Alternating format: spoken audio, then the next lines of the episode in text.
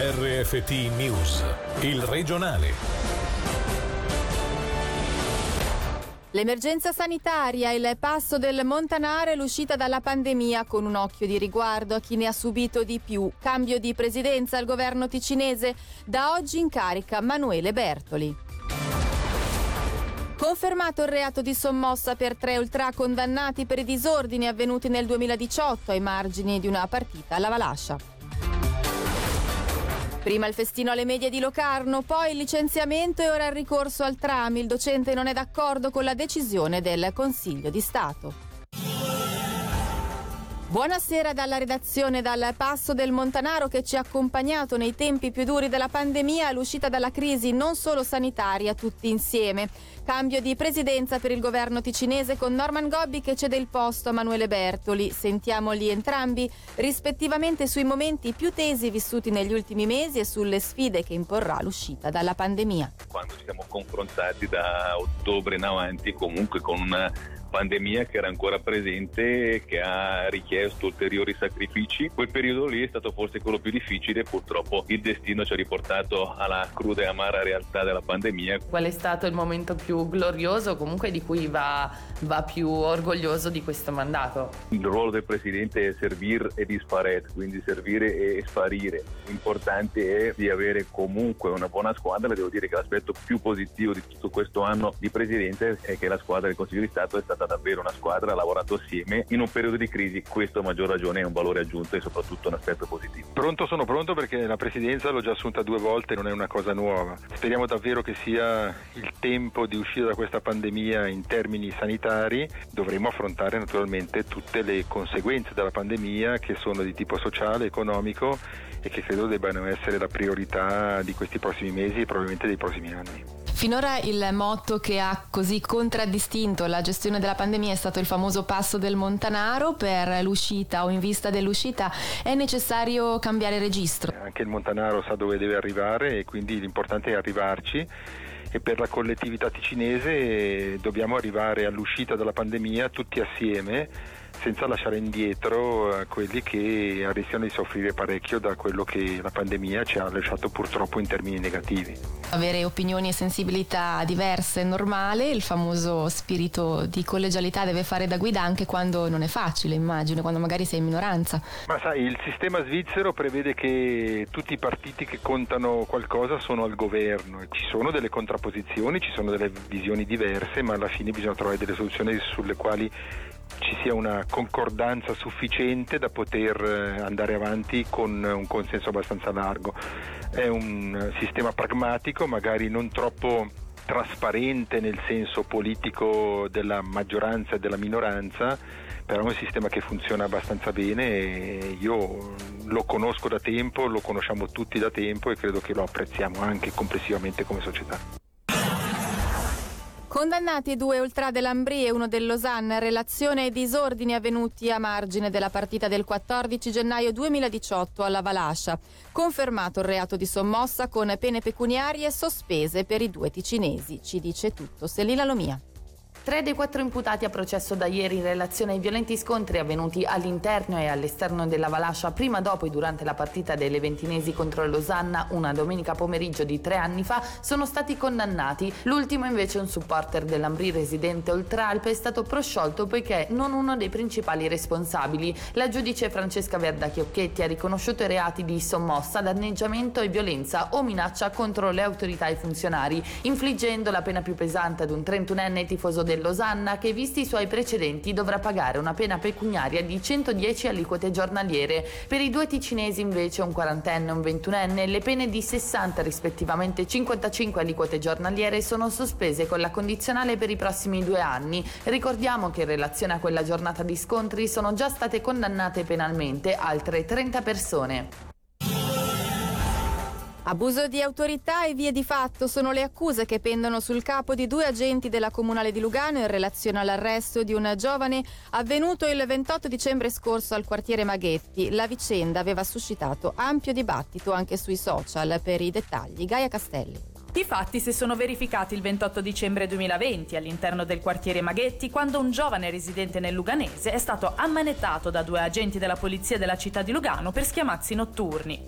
Come comunica oggi il Ministero Pubblico, il procuratore generale Andrea Pagani ha emanato nei confronti dei due agenti altrettanti decreti, con l'accusa di abuso di autorità e per uno dei due anche di vie di fatto.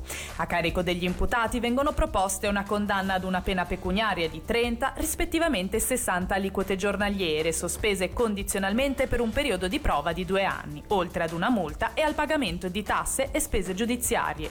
Decreto d'abbandono invece per un terzo agente presente nelle riprese, a causa dell'assenza di elementi soggettivi del reato ipotizzato.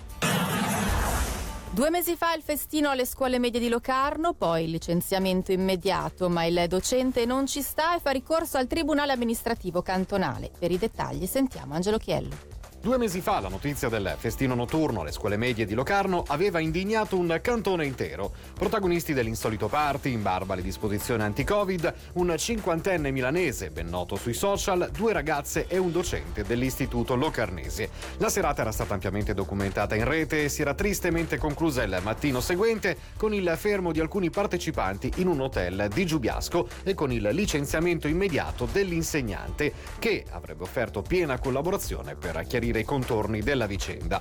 Licenziamento che però, come riporta il CDT online, non vede d'accordo quest'ultimo, che ha deciso di presentare ricorso al Tribunale amministrativo cantonale contro la decisione del Consiglio di Stato. Le notizie in breve questa sera con Gaia Castelli.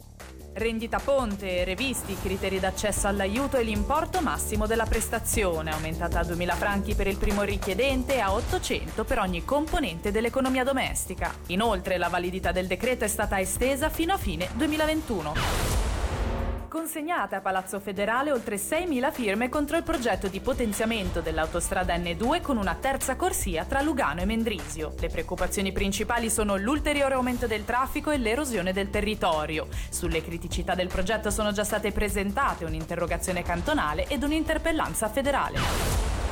Cinque persone arrestate per traffico e spaccio di droga nel Sopraceneri tra Leventina, Riviera e Val di Blegno. Le cinque persone sono sospettate di aver preso parte ad un traffico di cocaina di circa 2 kg venduta a consumatori locali. Dovranno rispondere di infrazione alla legge federale sugli stupefacenti. Circa 50 le persone denunciate. Dall'8 maggio riaprono le piscine esterne del Lido di Locarno con capacità massima di 2500 persone e senza prenotazione. La riapertura di piscine interne, scivoli e strutture gonfiabili a lago dipenderà da ulteriori allentamenti da parte delle autorità federali. Operazione Odescalchi oggi si è svolta un'altra tappa fondamentale a quinto dell'esercitazione militare internazionale in programma il prossimo anno. Tema lo sviluppo delle attività e il coordinamento dei vari scenari che verranno allenati. Ce ne parla il capo sezione del militare della protezione della popolazione, Ryan Pedevilla. Sappiamo che le catastrofi purtroppo non conoscono confini e in questo senso bisogna essere in grado di conoscere gli aspetti operativi, quindi come mi metto in collegamento con la parte vicina e rispettivamente quali mezzi posso mettere a disposizione per far fronte a questi accadimenti. Creeremo un concetto legato a una conferenza legata all'ambiente. Durante questa conferenza verranno sottoscritte anche delle convenzioni con i cantoni e le regioni limitrofe rispettivamente le prefetture e ci baseremo con degli degli accadimenti eccezionali che possono essere appunto un incendio boschivo che tocca la zona di confine con un'evacuazione della popolazione di un paese, un aereo che si schianterà sul territorio ticinese, quindi scenari relativamente improbabili ma classici che dobbiamo effettivamente di nuovo allenare in modo tale da poter dire che siamo pronti nel caso in cui succeda. Nessuna estromissione al posto dei Ticino Rockets è in Swiss League. Firmato questa mattina l'accordo che consentirà al club rivierasco di partecipare di diritto per il prossimo decennio al campionato cadetto in quella chiamata fino a qualche anno fa Lega Nazionale B. Il cambio di ragione sociale della Lega aveva messo a rischio l'esistenza tra i professionisti dei Rockets di Biasca, che però ora sono stati riconosciuti e ammessi in qualità di azionisti nella nuova Lega che nascerà nel 2022. Un passo decisivo per il futuro, come ci dice Michele Bertini, entrato sei mesi fa nel CDA dei Biasca Ticino Rockets. È una notizia fondamentale, fino ad oggi non avevamo la garanzia di esserci, di poter andare oggi a impegnarci verso giocatori con dei contratti sponsor, verso partner, comune di Biasca che ci ospita nella sua struttura, senza avere una garanzia di permanenza nella Swiss League che è la serie B dell'hockey, era molto difficile. Da oggi abbiamo il via libera, il semaforo verde, fino ad oggi venivamo un po' considerati come un farm team, quindi né carne né pesce, è un progetto di emancipazione anche per noi senza snaturarci perché la forza dei Ticino Rockets è quella di essere una piattaforma che permette lo sviluppo dei giocatori di hockey. Sottolineo che sono ben 59 i giocatori che oggi trovano stabilmente spazio in Serie A, quindi in National League o in Swiss League, che sono passati dai Rockets. Senza dimenticare che anche finanziariamente gli ultimi 5 esercizi contabili, ben 4 si sono chiusi con degli attivi di bilancio. Fortunatamente ora potrà essere il ghiaccio a parlare. Se in questi 10 anni dovremo, ai noi, e non ce lo auguriamo, avere una relegazione sportiva, questa non è in discussione. Qui stavamo parlando che fino ad oggi non avevamo la certezza di poter soddisfare i requisiti per poter essere ammessi al campionato. E questa era la nostra ultima notizia dalla redazione. Grazie per l'attenzione. Buona serata. Il regionale di RFT, il podcast su www.radioticino.com.